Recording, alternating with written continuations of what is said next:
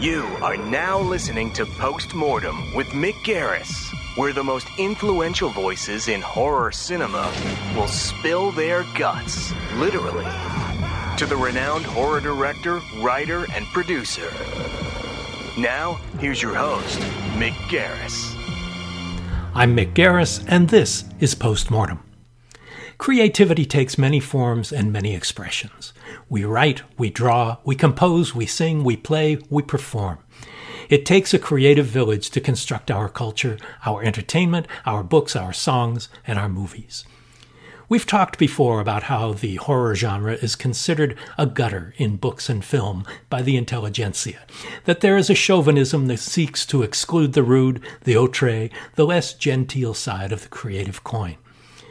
I'm not here to dispute that again. It's an old refrain, and there isn't a horror fan among us who hasn't had those endless and pointless arguments with those who just don't get it. What's worrisome are those artists who attain success and then turn their back upon it. I remember years ago when I was a young interviewer chatting with Christopher Lee on my old Fantasy Film Festival TV show on the Z Channel. Lee is a giant in the genre. His portrayal of Count Dracula in the Hammer films and beyond is considered by many to be definitive. But Lee never wanted to talk about that. He said all of that was way behind him in his career's rearview mirror. He wanted to talk about The Wicker Man, Star Wars, The Three Musketeers, 1941, Sherlock Holmes. All of these, of course, were notable and admirable, but very likely they would never have come to be without the success of those Dracula movies. Basically, he disowned them and did not at all like it when he was asked about them.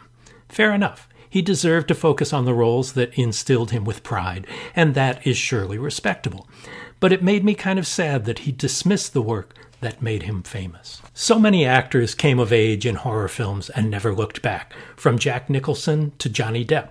And good for them. In fact, Nicholson, of course, did Wolf in the 90s, and Depp did Polanski's The Ninth Gate. They never disavowed their early work, but they certainly didn't embrace it. But something that makes me happy is when an actor who attains success in the genre embraces it, realizes that they have contributed something memorable to an appreciative audience.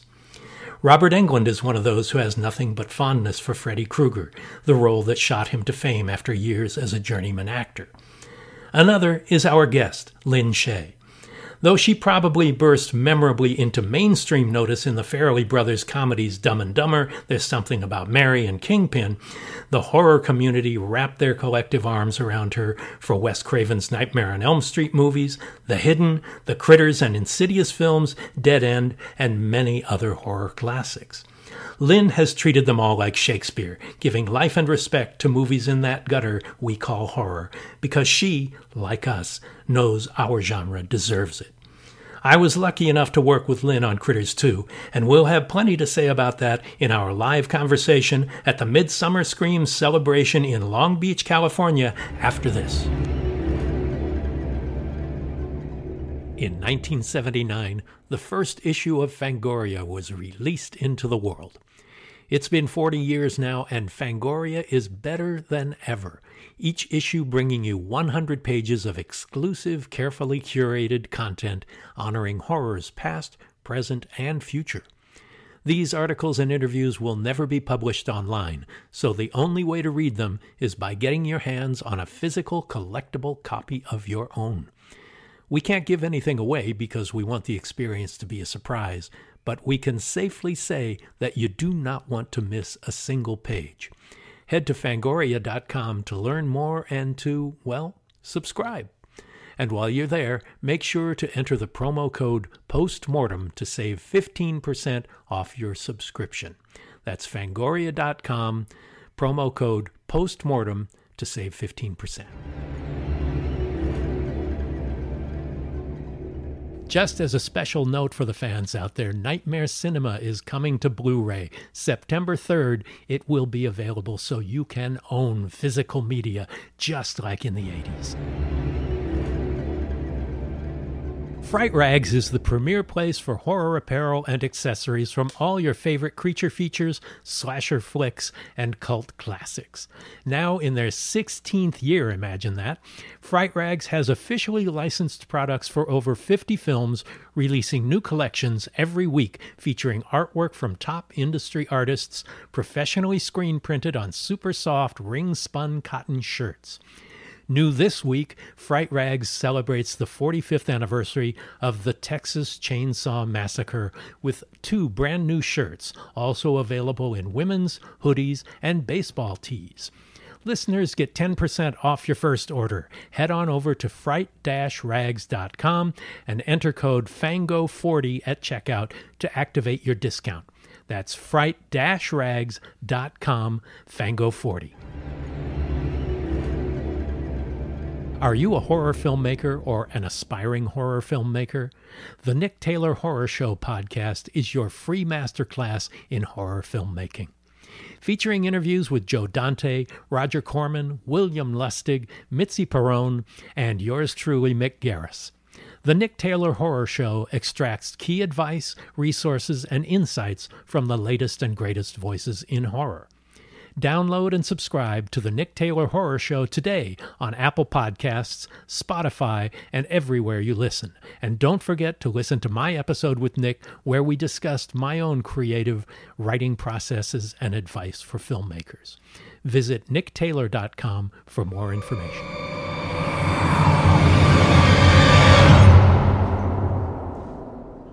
Hello, Midsummer Scream.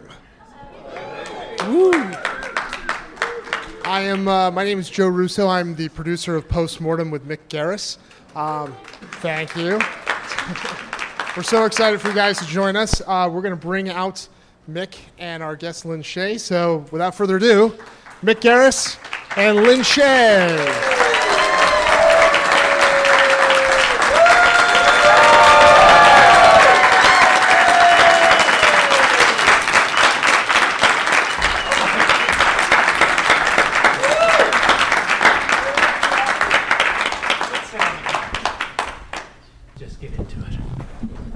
I'm Mick Garris, and this is Postmortem, and we are live in Long Beach, California at Midsummer Scream.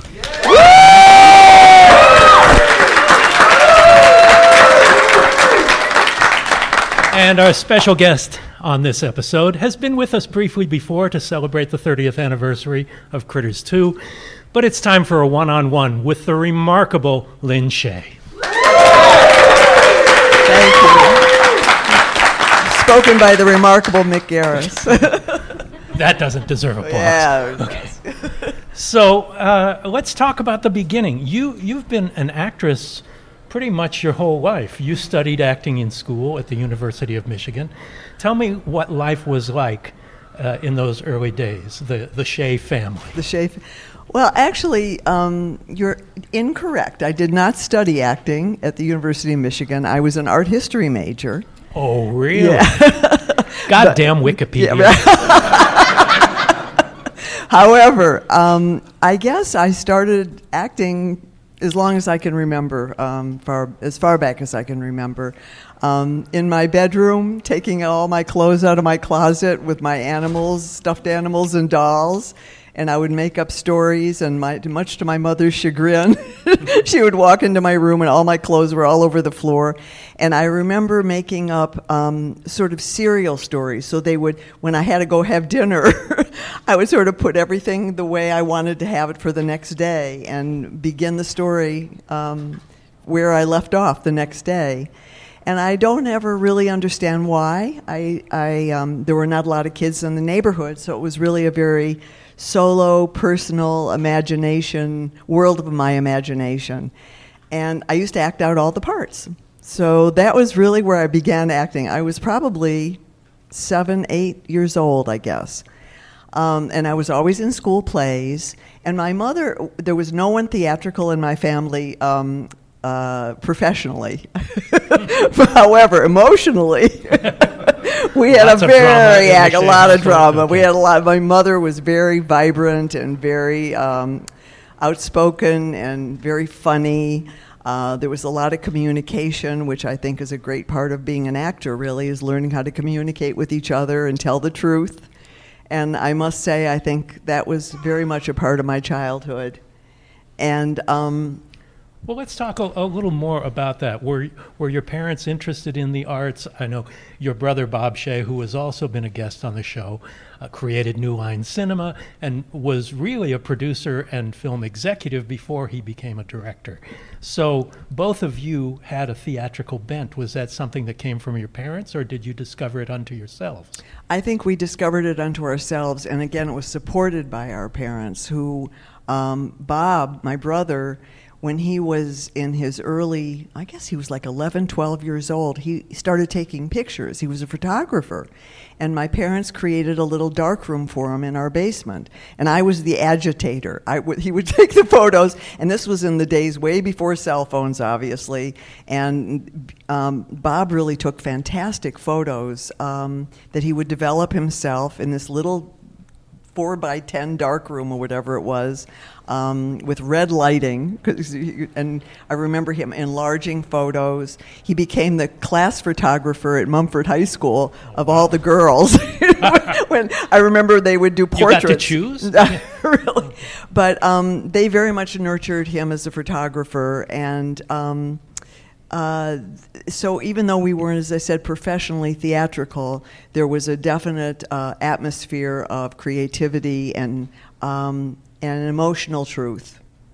So, do you remember the first time that you went on a stage? Was it a school play or something where you performed for the public? Um, my first play, I played a Native American Indian. And I remember I told my mother she had to get me a long brown turtleneck. because I wanted to have dark skin, and I wasn't sure how else to do it. And I think I had, I think I had one line, and I don't even remember it. so, but that was, but that was my first, um, my first memory of being on stage. But do you I, remember the feeling of an audience?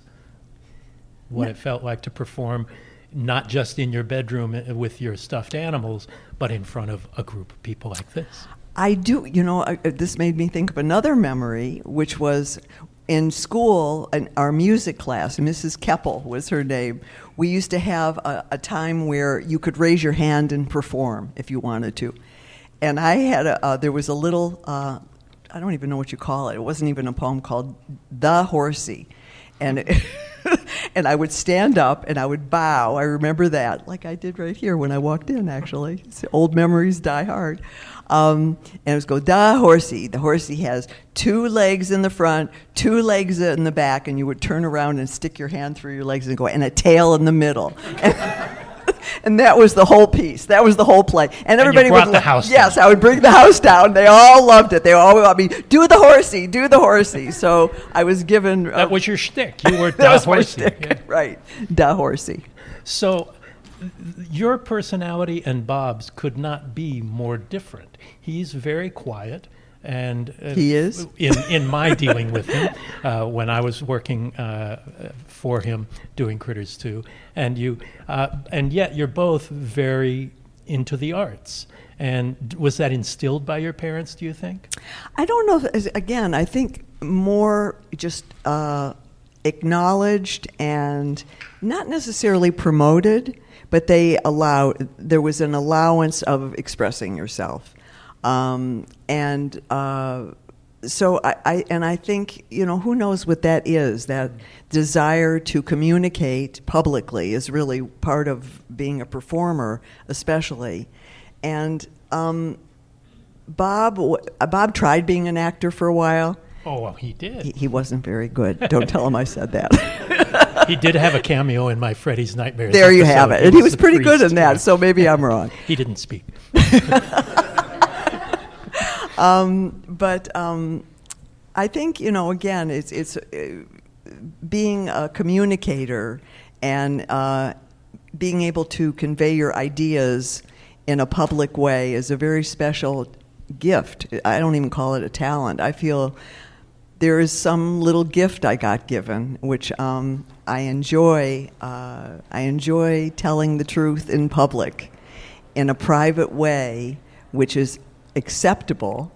You know, so you're you're you're allowed to tell the truth, and and yet you can go home and be safe. It's sort of like you're in a, a very protected arena to to express yourself truly.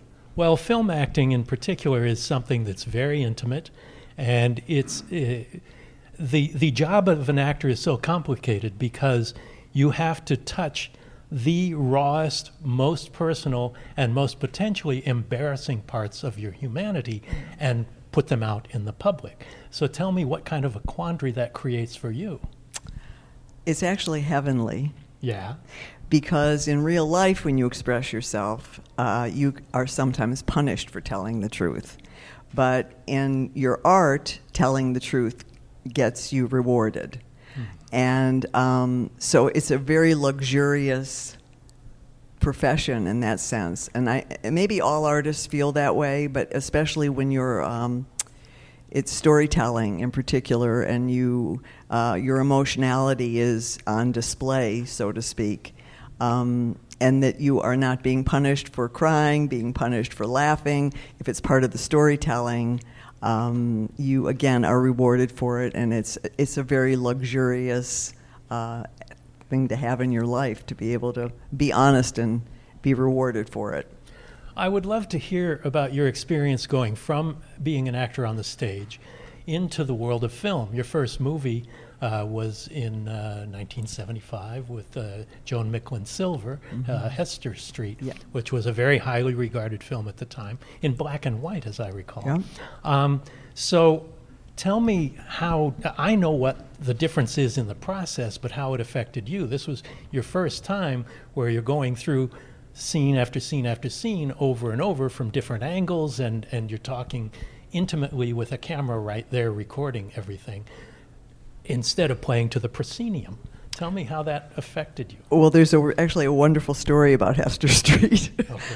um, I played the part of a, pro- a Polish prostitute. It's about the um, the, the, Jewish. No punchlines. Nope.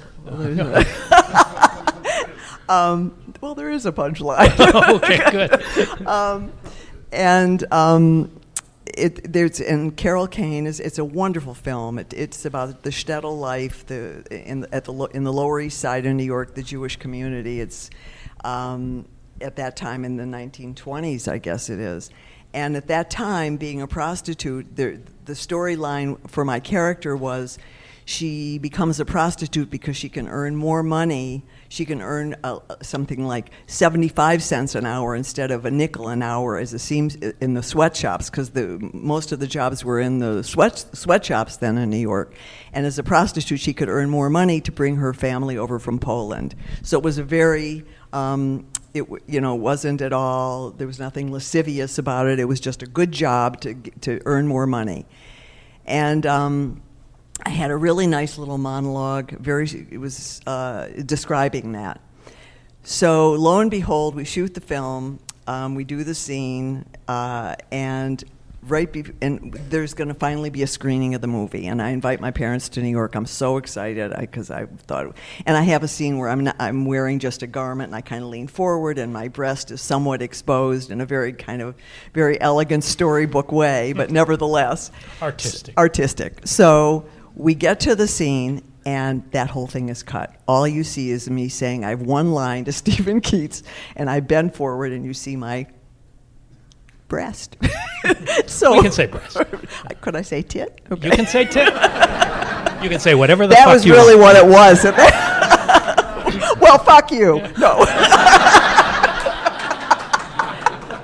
no, no, no. Now let's stop here. Okay, wait a minute. You ruined my punchline. Oh. So you ruined your punchline. okay, so anyway, so the scene is cut to pieces, and and my mother, we're all watching the movie, and the end of the movie comes, and um, I'm all excited now to see my name in the credits, and I'm a little disappointed that the whole speech isn't in there, but nevertheless. And it rolls the whole thing down. The very last thing it says, uh, Lin Shaye Horror. And my mother stood up and I go, Mom. And she's, I see her, she's going past everybody, and she's like stepping on feet to get to the aisle. I step on the feet also to follow her, and it turns out she runs out the theater and goes into the bathroom and throws up. Oh, So that was my first experience. my daughter, the whore. my daughter, the whore, right? With no lines. Yeah. With no lines. Well, what about that process, though? You were used to playing on a stage, and now the technique is entirely different. Right. different. I didn't answer your question, bottom line. No, but you had a better answer. right, right. Okay. Um, um, it's still well. You're right. There is there's definitely a change, um, but the intimacy. Um, of which there was some in that particular role, but the intimacy of real communic- real talking to somebody, um, which you know is captured. The nuances of what of what you're thinking and feeling are captured on film, which is something you kind of have to learn about because um, it's much it's so much quieter. You know when you're in, in a play you really have to project. I mean you have to you're talking to an audience. You know you have to have, you have to be able to hear me. You have to understand what i'm saying. If i'm feeling something you really have to communicate it in a in a big way um, and still re- maintain the emotional intimacy but on film it also has to be a physical intimacy that you that you convey and um, I- think I got better as I as I went along. Were you, how were you prepared for it when you made this transition? Because this was your first time in a different medium. I wasn't prepared. Yeah. I really wasn't. In the beginning, actually, I didn't even know where the camera was. That's not a bad thing. But um, but so hitting your mark became a technical. it- Right, It's a more technical process that you had to be aware of, but you could do things over, which had to be something really surprising. that you're exactly right. That's a, that's a very that's a good way of putting it. Um, because in theater, you make a mistake and you live and die with it, and you just kind of. I've I had those moments. I think most actors do, where you just totally go up. You know, suddenly you don't know where you are, and you just have to live through it. And the other actors, you hope, help you out. And uh, and on film, if you screw it up, you know, you go, ah, oh shit, look, can we do that again? you know, or You only um, use the good parts. Right, you Yeah. only use the good parts. And actually, I didn't understand that totally. It was Adam Rifkin when we did Detroit Rock City. Ah. There was a, a take that was perfect. And then it got screwed up technically, and so we had to do it again. And I never got back what I wanted. Mm. And I was miserable. And I went up to Adam, and we had done like three or four takes of the same scene. And I said, We didn't get it. He says, No. He says, What you don't understand, Lin, is we're going to take the best from take one, the best from take two, and the best from take three, and we're going to put it together. So it's more like creating your performance is created in the editing room, to be honest. Um, when you have those moments where there's a full thro- uh, uh, you know a, a through line that you're a- that they actually keep on camera um, you're lucky. It means you did that you know there was something there that was captivating that they couldn't cut from. And i've seen performances of mine occasionally where i go where they cut away from something i was doing which i felt it was at the wrong time. And it's very frustrating because you can't that's not your choice. You know, you, you as the act- on stage you have full control of your own performance. In film, you don't. In film, you what you have control over is the colors you present to the editor and the director. The film is made in the editing room. You could make f- how many different films in the editing room? Yeah. Hundreds, probably. So, Well, uh, you, you began as a dramatic actress, and then you had quite a bit of success in horror films, still as a dramatic actress, but with a genre bent, and then outrageous success in comedic roles. And there was a sense of humor in a lot of what you had done before the Farrelly Brothers movies. Uh, including Critters 2, where we work together, where Sal is a rather operatic character and tons and tons of fun. But did you go into it as a dramatic actress, or were those other shades that you, you were excited to play as well? I mean, I, I kind of almost don't separate drama and comedy in some way. Um, I think timing in comedy is a is a very important element, and gratefully, I have good. I, I, I just instinctually, I have good timing. I know I, I kind of know how to play.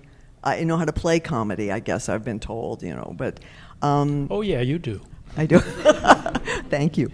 Um, but I feel like um, there, there really is no real separation. Again, for me, it's always about telling your story, um, creating the character, uh, and and both in, with what's on the page and with your imagination, with also the help from who you're working with. You're given you're given things from the other characters that, that you have to respond to. So there's a, a, whole myriad of of elements that create both comedy and drama.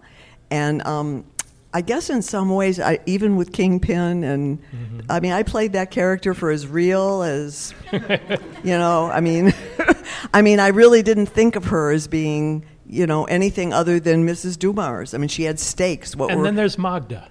the truth of Magda. Yeah. I love that. I, I loved so, both of those. You told me my, you still have her um, prosthetic. I have breasts. my boobs. Yes, Magda's prosthetic. Okay, let's talk about. Is that all we're going to say about them? as much as you like. They're on uh, auction downstairs. Oh, no. never. Those boobs are Hollywood history. So, uh, but you talk about the people you work with. It's impressive the people you have worked with and how you've worked with them repeatedly. Maybe the first director to work with you several times was Walter Hill. Yeah. So you were in Long Riders and you were in four movies with Walter Hill. Tell me about your experiences with him and, and your insight into how he was was to work with for you. Uh, they were small roles, and I, mm-hmm. I, I, the thing is for me, it really was there were no small roles, only small actors. I mean, if I had a line, I was so excited to have it and get it, and to create something with it, sort of. And when I met Walter, it was kind of a it was a long story, sort of. Jimmy Keach was uh, uh, the Keach brothers, Stacy mm-hmm. and Jimmy um, James Keach, uh, who are wonderful actors on their own. I used to live in New York. I did theater for years before I came out, almost 10 years before I came out to Los Angeles. And we did a production of The Tempest. It's the only Shakespeare I've ever done. I played Ariel. I probably couldn't remember it today. But um, uh, I played Ariel, and James Sally Kirkland played Miranda, wow. and James Keach played Caliban and Ferdinand. and we did it at an off Broadway theater, off off Broadway theater in New York. And it, James Keach became a friend. I mean, we, we were friends from uh, from that particular production. When we came, when I came out to L.A., I saw in the trades uh, that they that the Long Riders was being done, and it was a western, which was has always something I've been very interested in. I love horses and have always loved the the western, the feel of the West, the old West, and that Walter Hill was directing it. So I called Jimmy, and he said, "Yeah, I'll set you up with a meeting to meet Walter." So I even remember what I was wearing. I had a little T-shirt, black T-shirt with a um, a tiger on it, a big tiger, you know, ah, you know, with, with teeth, and, and I had cut off jeans and cowboy boots, and I was cute. I mean, I, have no doubt. Right? it was that long ago. So anyway, and they were at uh, Warner Brothers. I remember, and I remember going in to meet Walter, and I, I guess because I was like just kind of jaunty, and I was very excited to meet him, and. Um, very excited about the project, and I didn't even know what roles there was or anything. And um, so he cast me as a prostitute yet again. Typecast. Where did this come from? Lin? I don't know. It didn't stop there either. but um, and so um, we'll save that for audience right, questions. um, but there's actually a wonderful um, a wonderful scene in in the Long Riders of uh, it was um, Pamela Reed played Belle Starr, which was the the plum role of the prostitute, and she was wonderful. She's a wonderful actress. As prostitute roles as go. prostitute roles go, yeah. and um, and it was just this one tiny scene, and um, I just I remember I'm dancing with Randy Quaid, and I have my eyes closed, and I just remember when as the camera on is I'm dancing with them like I'm, and all of a sudden I just open my eyes like this, and it's in the it's in the film, and there was that kind of moment, and Walter noticed that that it was just it was something that spoke about you knew something about her. I wasn't. I was pretending I was kind of in love with this guy, and then it's like, who else is out there that I can hook? and um, so, and we stayed in touch. And um, I think the next one after that was um, was Extreme Prejudice and Brewster's Millions And I got these little, just small roles, but he would always call me to do it. One was a, uh, I think I was a banker. That might have been an Extreme Prejudice. I barely remember the films anymore, but I was always honored. I mean, we always come and we, uh, it was a real goodwill between us. And I never had a big role, but they were always the fact that he call, always called me back and knew he could depend on me to deliver something f- to add to the film. Well, it's Um, very meaningful when a director creates a relationship with an actor that they want to complete that, co- continue that relationship throughout the films because it means you have a shorthand together. It means that you understand each other. And you have a number of filmmakers you've worked with on multiple occasions. And that says a lot about you as an actress and as a human being. Thank you. Well, next up would be Wes Craven. And so suddenly you're stepping into a different genre than what you're used to. When you were doing Nightmare on Elm Street, and you did a couple of them, um, did you did you know that you were doing something special? Well, the first Nightmare on Elm Street, Bob Shaye, uh, my brother, um, was greenlit this movie. New Line Cinema was just getting itself on the map, and they were always struggling. Kind of, they he had produced in-house produced a couple of films, and I guess the story is that Wes um, was trying to get this movie set up and came to Bob, and they decided that they would, you know, co-produce and they would direct this film. So, um, and basically, Bob said to Wes, "Put my sister in your movie." that was the truth, and and that's how I got a lot of parts, by the way. Yeah. I, nepotism is alive and well, and gratefully, I was able to deliver enough so that. Um, so I if you hadn't delivered, that would not have continued. you know, no matter what your relationship with your brother was and your brother's relationship, that would have stopped. The fact is, you delivered very memorable performances with filmmakers that wanted to c- repeat the process. Well, that makes that makes me feel really happy. And Wes, by the way, boy oh boy, do we miss him. yeah. Um, yeah. He really, he really. Such a wonderful guy. I, I've got my famous, my famous, fabulous. Another great story about Wes is I did the two Nightmare on Elm Streets, the first one, and then I did the last one where I play a nurse. Um, and then there was a. This is a uh, my one of my favorite stories personally. Um, he was doing the Twilight Zone, a remake of the Twilight Zone, the series that Rod Serling um, did years ago. And there was an episode, and he called me in to read, you know, to, for um, for a role, and um, the so and it was it's called Chameleon is the name of the episode, and the character is sort of a she kind of is kind of a manifests. It's it's a science fiction story, as you know. I mean that's what the Twilight Zones are, all are, and I can't remember the exact storyline, but uh, she's a character who kind of is manifested in the scene and has and tries to. She's actually um, a demon, but she plays it like she's this very sympathetic woman who needs help. And she kind of lures, you know, she makes something bad happen once she's got her victim, so to speak. And um, so I played the scene, and I played it very kind of uh, empathetically. And the casting director, and I kind of teared up a little bit, and, and the casting director at the end of the audition says, um, That was really nice. Could you do it again a little less sappy? and I just saw red. And Wes was in the back of the room, and I flipped him off. Not Wes, the casting director. And Wes just put his hand in his, his, his head in his hand, and I got the part.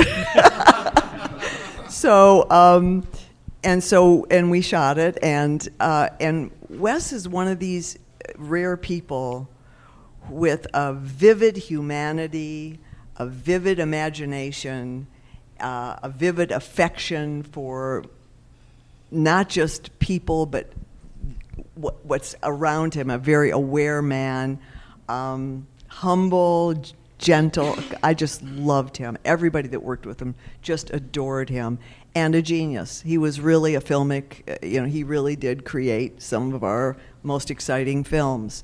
So the fact that I, after flipping off the casting director, he hired me for his for his show was Maybe that's why he hired because maybe it might be. the casting director. but anyway, so um, um, I was grateful that he also kept receiving me, so to speak, you know, and Um, I think those were just the three the three projects, but we stayed friends for forever. You know, we were always friends after that. Well, there seems to be sort of a community around the horror genre. I mean, just being here at Midsummer Scream, I've run into so many filmmakers and actors who are friends, and you don't often do that in the course of normal life. You're very much a part of that community of actors and filmmakers around town. And tell me how that feels. It, it in a way, it's like the not popular kids in school getting together uh, with one another. Uh, as everybody else goes to the prom, we go out behind the barn and smoke. Right. You know, something like that. I mean, I feel honored. You know, um, I I never, I've I'm kind of a loner. Um, no, I really. Anybody am. else here a Yeah. loner? I mean, I. um, and so I don't accumulate people. I've never been, and I'm not accumulated in any particular way. Um, I'm grateful to feel like I don't need to have people around me to feel to feel happy or to feel um, uh, to feel fulfilled in any particular way. I, I'm a little bit of an agoraphobic, perhaps. I, I'll go. My first thing is, "Do you want to go?" No, I'm not going. And then I go, "Well, maybe I'll go." All right, let's go. then, then I'm then I'm the one on the bandwagon, having the best time ever.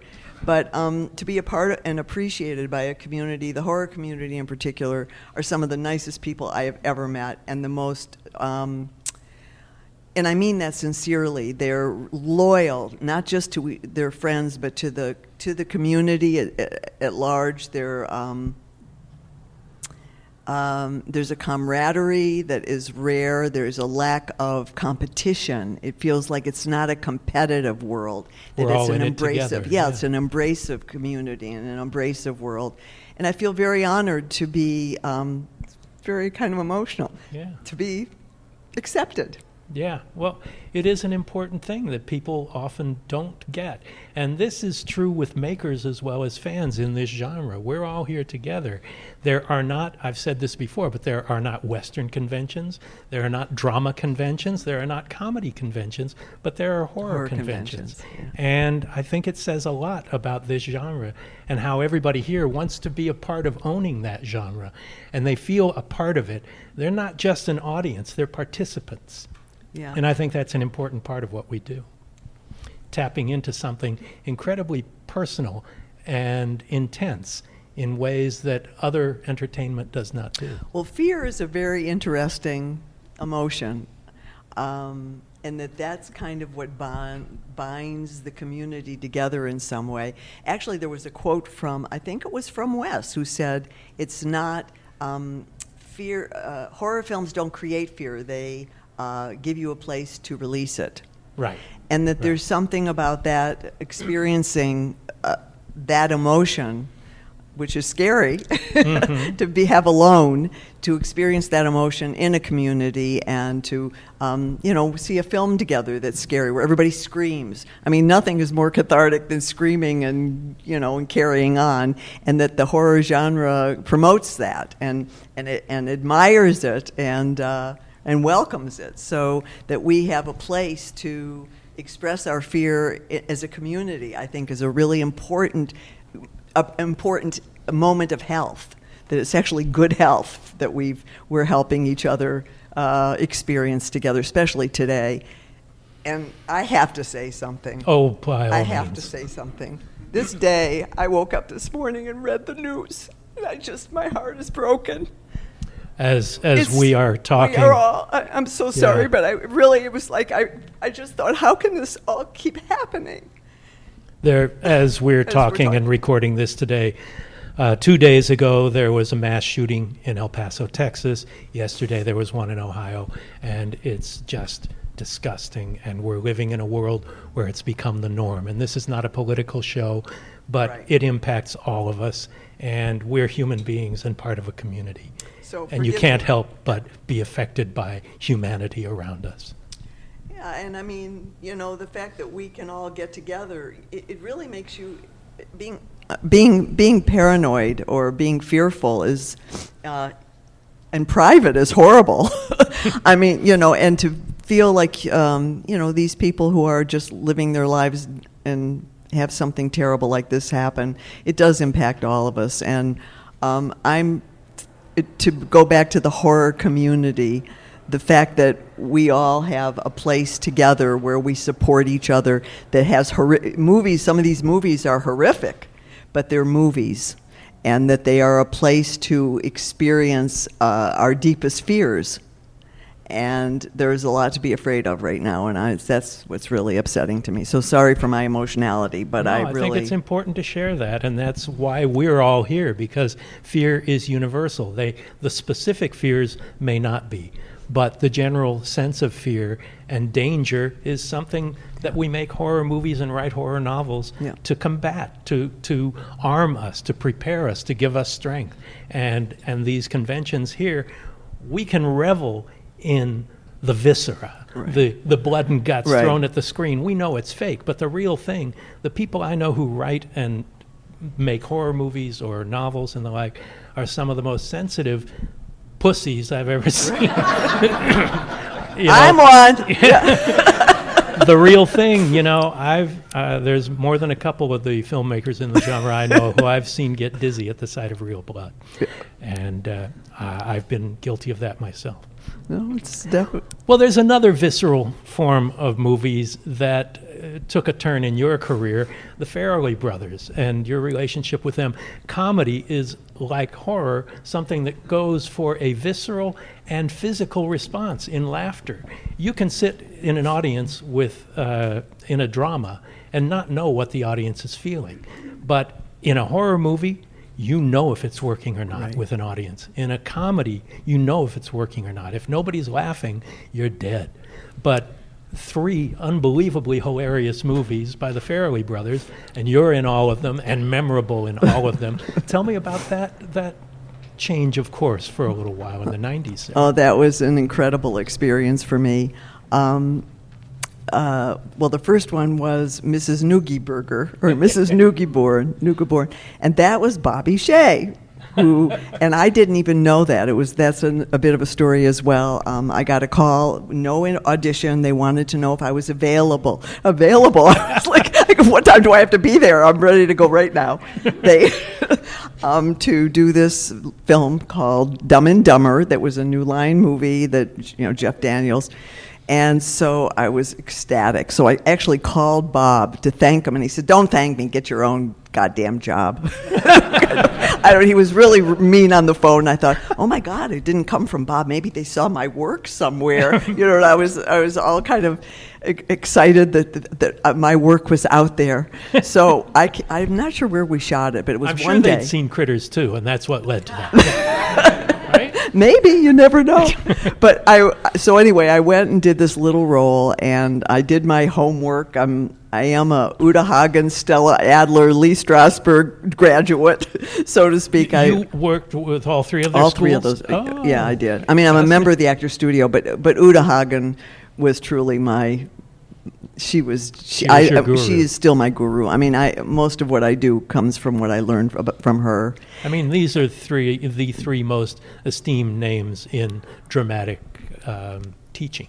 I feel so too, and I feel very fortunate to have. I worked with Uta. I was in her class for two years. She had audition for her class. I got in. that was that was the first good step. It's a big deal. Yep. But um, anyway, so I did my work for for Dumb and Dumber, and I had this woman owns dogs, and I asked the makeup and hair if they could do the front of my hair like a poodle, uh, real tight little curls like a like a French poodle, and um, I asked Pete if in the end of the scene, instead of screaming, if I could whine like a dog, kind of go, oh, oh, oh, you know, and he said he loved it. That was all good, and. Um, so at the end of the scene, I uh, Pete said that was that was really great, and thank you, whatever. and um, I went home, and um, I found out later that because my brother about was about two weeks or so later sent me a little note in the mail that was from Charlie Wessler, who was one of the producers on that film, to Bob saying usually when an executive sends us a family member to uh, to be in one of our movies, we run the other way. But thank you so much for Lin did such a lovely job and etc. So it was for my brother, And uh, again, so that's how I got that job. So your brother learned to be proud of you. To- well, I don't know if he was, but Yeah? Well, he tell was, me about he that. was oh well he, now he's i think after all that is said and done and, in um, his career you know he's he's sort of moved on as well and has di- another studio that he's created um, called um, unique features. Um, and he's been very proud of because he, he used to invite. Oh, I know the story you want me to tell. So, because when we used to we used to go places, and I was with Bob, he would say he introduced me. This is my sister Linda. She wants to be an actress. That's not humiliating. And I was, oh my God. And I would always sort of retreat into the background. And um, finally, I guess I've reclaimed myself.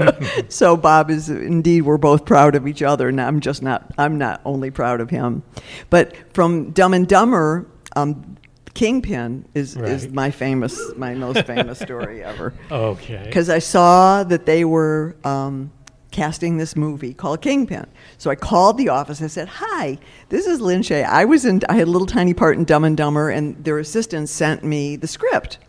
And Mrs. Dumars is described as the angriest, ugliest woman God ever let loose on the planet. Now, being a Stella Adler, Uta Hagen, Lee Strasberg actress, I thought I got to do this. I got, I mean, I got to figure this out.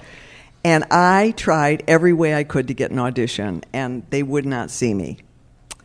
Is it because they knew you as. Sort of. They hmm. said, you know, we think you're, we love your work. We just don't think you're right for this role. And I, I mean, I tried everything. I call, I sent notes to Pete. I, so long, long story short, over six weeks, I worked on that character, and I found that wardrobe, the little outfit, which Pete later called my clown suit, um, at a thrift store on Melrose. I started working on, um, like, I had um, eyelashes coming out of my nose. I wanted to have big black nose hairs, and uh, unibrow, and, and yellow teeth, and filthy everything, and oil in my hair, and egg on my face to make my face look yellow.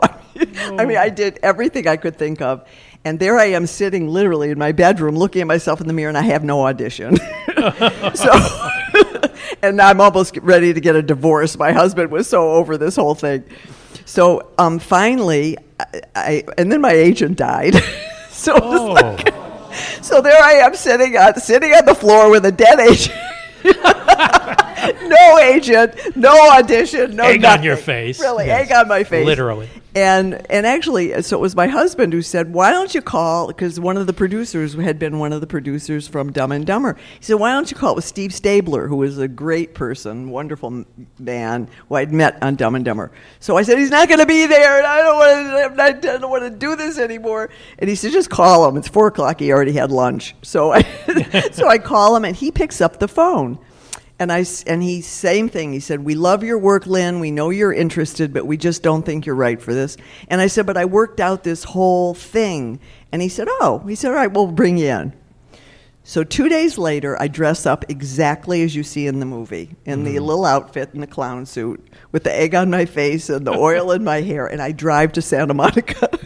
to- to- and I was like, I was so excited and so terrified at the same time that finally this thing was going to happen.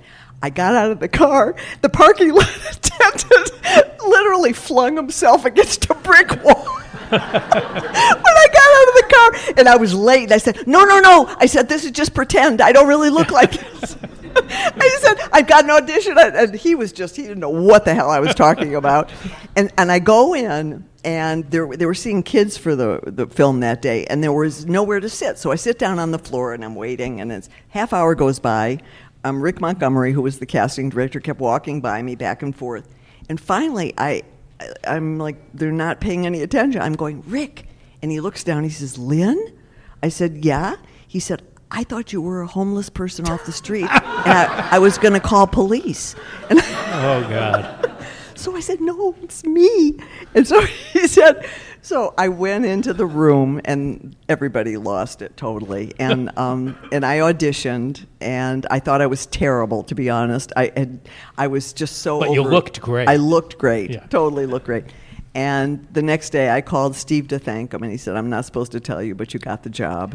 And, Nice. and it literally, and, and I approached that role uh, as, as with no comedy intended. I mean, I totally I entered that space as as real Shakespeare. as Shakespeare. For me, it was Shakespeare.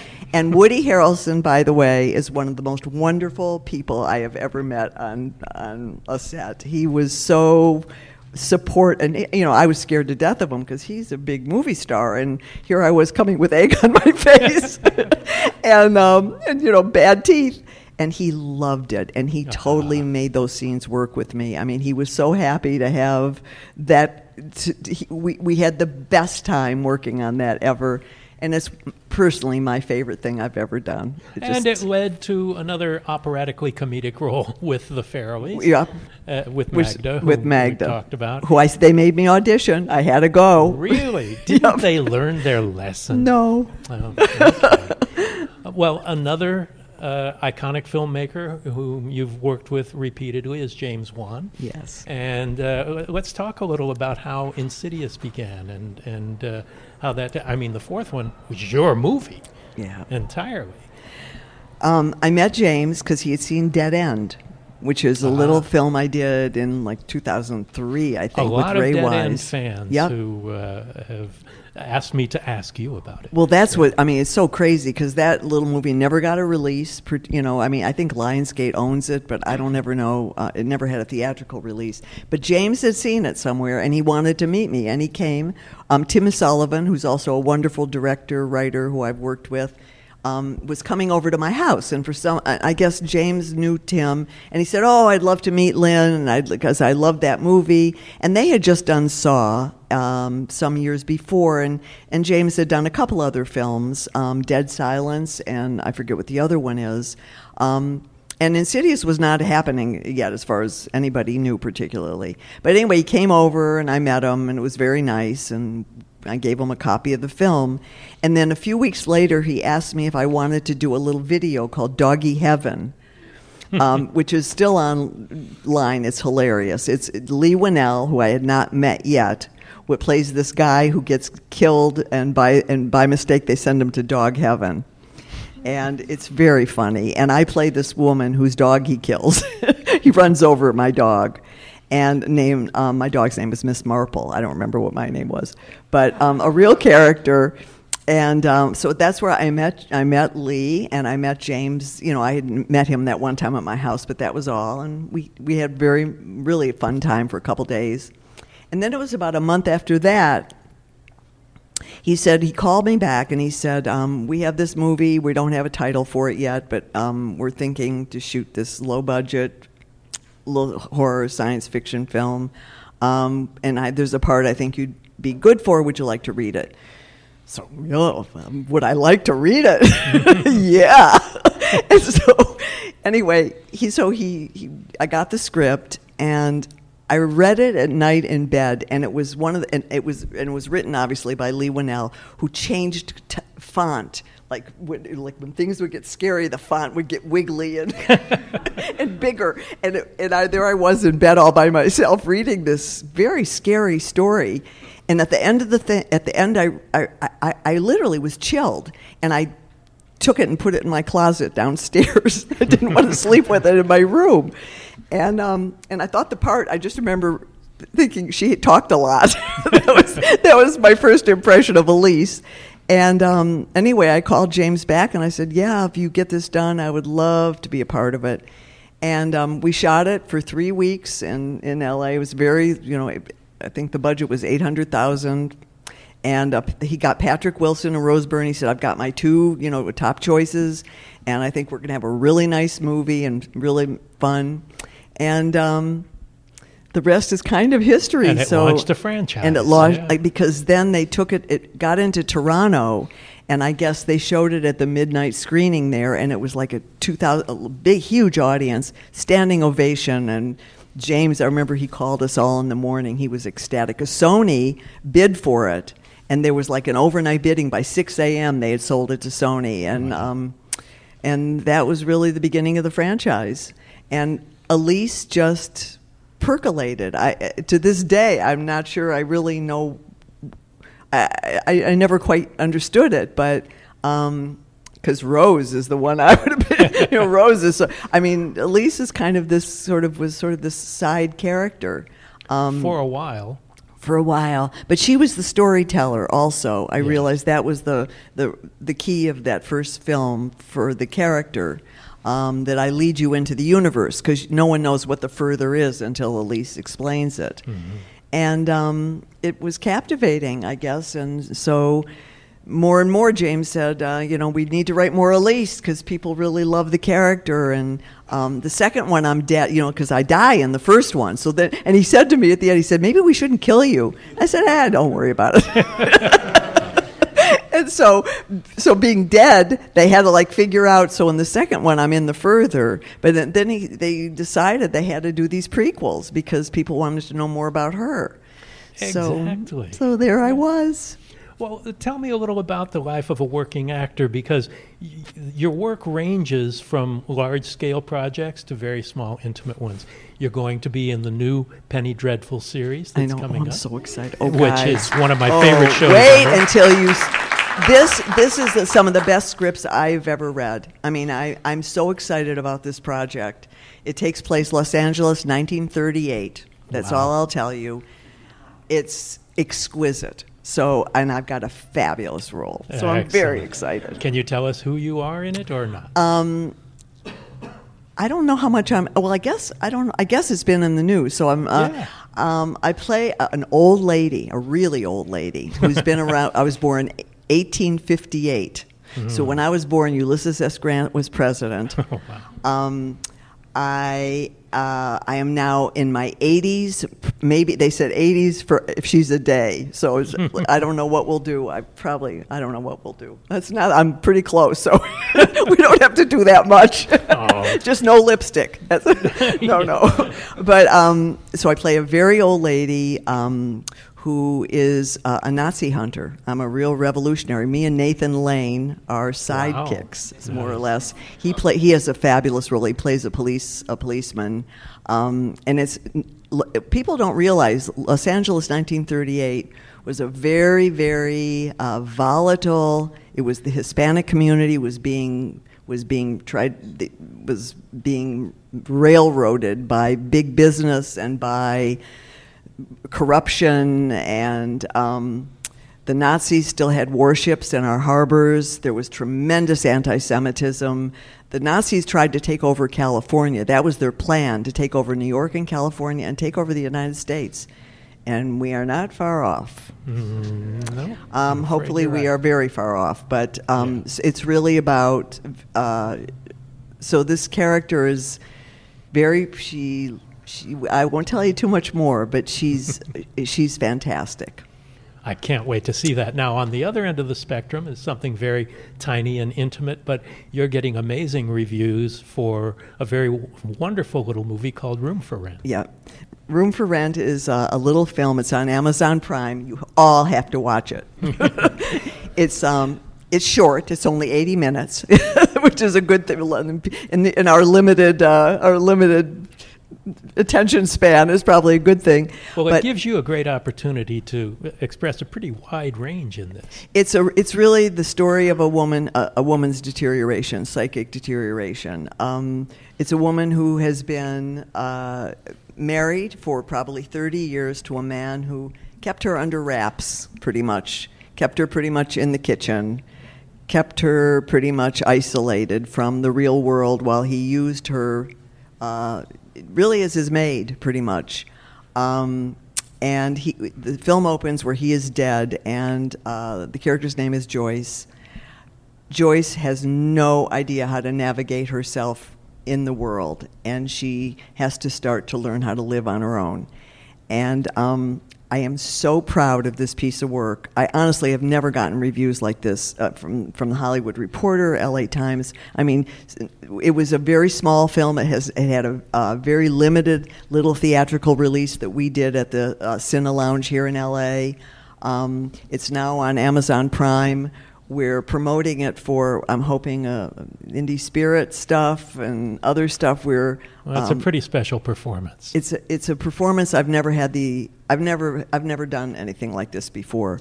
Um, it's very creepy. That's all. It's a very creepy film. It's not a real horror film, but it's a psychological crazy deterioration of a, of a, of It's a, a great opportunity to see what Lin Shaye is capable of doing. Thank you, Mick. So let's open it up to some questions. We have a microphone here for questions from the audience. Anybody who wants to do that? We only have a couple of minutes left, but anyone have any questions for Lin Shaye? Here's your opportunity. Here we go. Coming right and I'll up. answer anything. Oh boy. you don't know what can of Yeah, worms right. you just opened. here. Hello. Hi. I was wondering, uh, do you prefer working in genre film, or do you prefer straight film, straight theater? I just prefer working. I mean, I have no. I, I love it all. I really do. I'm. Um, I haven't done a play in a long time, um, but I love. Uh, but I love. I love filmmaking. I, I. I mean, I love telling stories. I'm a, and so I can honestly say I welcome whatever comes my way that's got a good story and good character and good people. Those mm. are my. Those are my priorities. Thank you very much. You're welcome. Thank Any you. Any other the question. questions? This is your opportunity with Lin Shaye. Ah, here we got one running right up in a blood-covered jacket. Whoa! Ew! First, um, I just have to tell you how wonderful you both were in Tales of Halloween, which which I love. She talked. and But he's got the hair. and Lin, you just take these wonderful roles. Like your your role in Abattoir was Oh, is is you. actually one of my favorites. Thank you. But I need to ask you um, about one of your more crazy roles, the doctor slash shaman in Chillerama. Oh, Oh my God! I almost forgot all about her. And why is she living on a beach? I'm not sure she knows that answer. Crabs? No.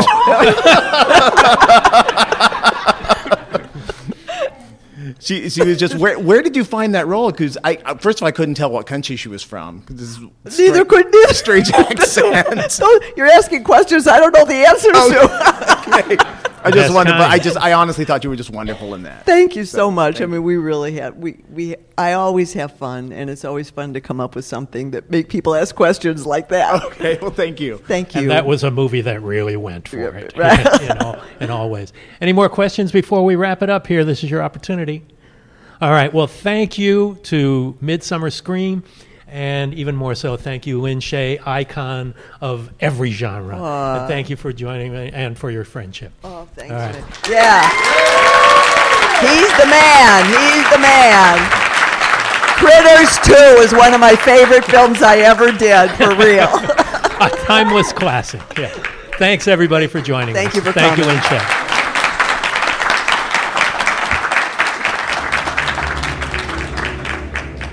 If you're enjoying the podcast, we'd really appreciate it if you would let the world know about it by reviewing and rating it on Apple Podcasts or your favorite podcast app. If you have comments or questions for our Ask Mick Anything shows, send them to producer Joe at Joe Russo Tweets or to at Mick Garris PM on Instagram or Twitter or the Postmortem with Mick Garris Facebook page. This is a brand new address, so don't forget it. That's at Mick Garris PM on both Twitter and Instagram. And if you'd like to see my vintage and recent video interviews, making of documentaries, and audiobooks of some of my short stories, go to my website, mickgarrisinterviews.com.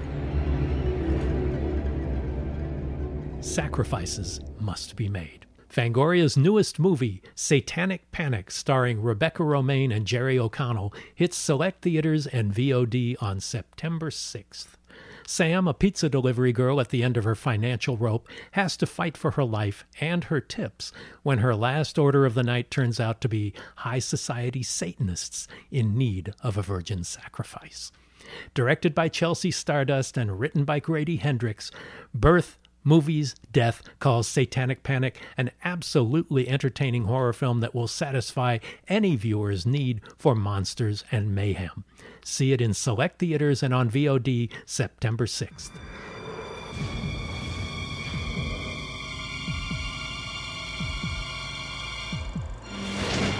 Thanks for listening to Postmortem with Mick Garris. Download new episodes every other Wednesday and subscribe on iTunes.